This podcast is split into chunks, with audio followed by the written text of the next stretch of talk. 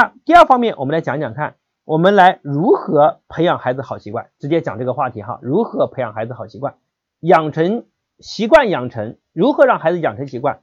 我们整个课程研发团队经过深入的探讨和思考和总结，我们总结为这四个步骤啊，各位记好了，这四个步骤。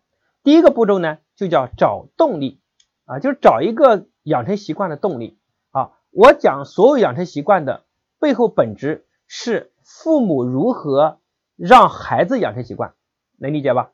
不是父母永远扶着孩子做这件事儿，是父母如何在你不放手的时候，在你放手的时候，孩子还依然有这样的习惯。所以第一块叫找动力，第二个点呢叫给肯定，第三个呢叫造环境，造就是营造的造，造环境。第四个就是要常反思。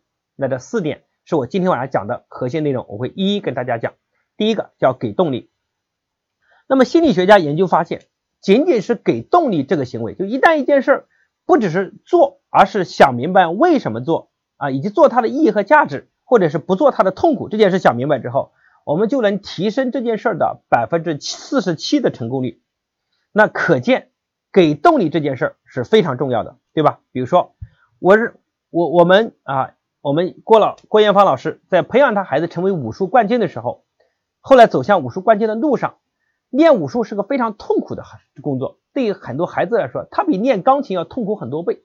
你想，体力上特别疲劳，对吧？特别辛苦。那郭老师就是带孩子去参加，看了很多武术的比赛啊，参加了很多武术的活动，让他长了见识，看到台上颁奖那个场面，让他找到目标，找到动力，这件事对他帮助很大。所以，任何的行为习惯的养成，首先要思考。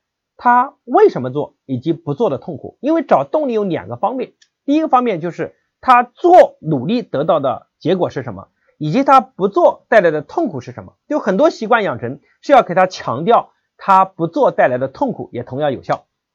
所以，我们呃，我的孩子呢，在成长的过这么久成长的过程中，我现在回想起来，他基本上做的每件事儿，我都让他坚持下来了。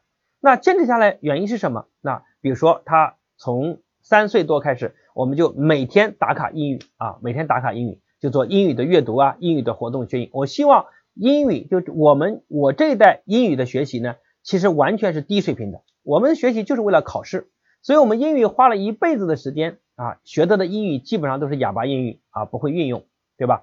然后呢，我们孩子这一代英语要变成他的基本能力，他不光会英语，而且英语不是用来考试的，是可以通过英语来学习、交流、思考。对吧？来获取信息的英语是他基本应该掌握的语言，是他的工具，所以他必须要把英语进行母语化的学习。那么从三岁多开始，我们就每天坚持啊，然后打卡，大概二十分钟时间。然后从刚开始的时候，我就跟他讲，我说大概到五六岁的时候，到更呃，我就干嘛呢？有两件事。第一个，我们要到美国去游学啊，到美国游学，带你到美国去。那到美国去，你要游学，你要跟美国人生活啊，要讲话，那里沟通就很很重要。想不想去？他很想去。我给他讲历史，讲很多国外的生活，他很想去看看。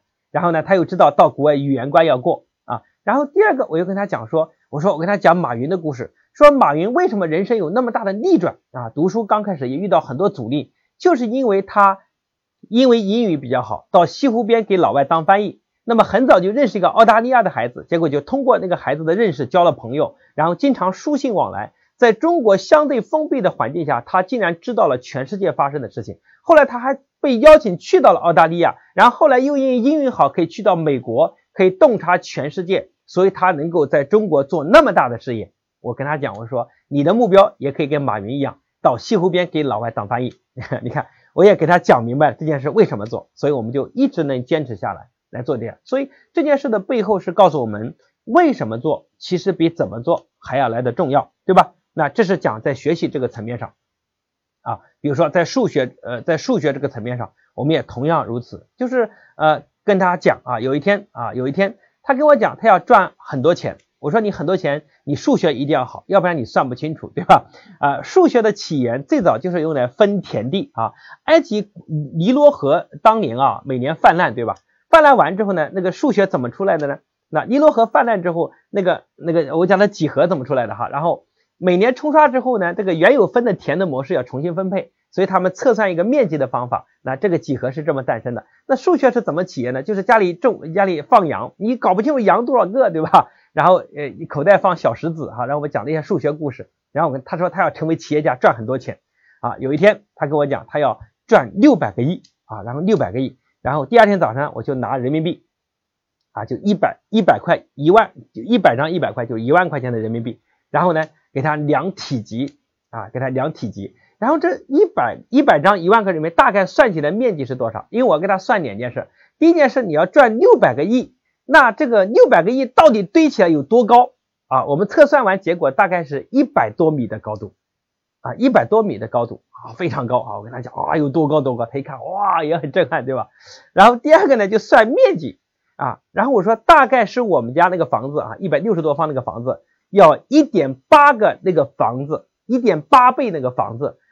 大小才能就是一个还不够，要再加零点八个这样的房子，才能放下你赚的六百个亿的现金啊啊！当然，其实我做这一切呢，是告诉他让他体验一下数学，所以他觉得很有意思。然后有一天啊，他感冒了，他感冒之后呢，他就给我出数学题，说八乘八等于几？然后我说八八六十四，六十四乘六十四等于几？然后我们俩一直算，然后一直聊，他，然后我给他出个数学题，他给我出个数学题，然后出完之后，他他竟然说：“哎呦，爸爸，我感冒好了。”然后我就得出个结论说，啊，我就我就我就得出个结论说，我说孩子，你竟然学数学能把感冒都学好，了不起！你看，从此我逢人就说，我们家孩子啊，学数学能把感冒都学好。所以他经常晚上睡觉，我们俩一聊天的时候，然后他就说，爸爸，我给你出道数学题吧，五千两百乘五千两百等等啊，就讲一大堆好玩的事情啊。所以我觉得慢慢培养他的兴趣。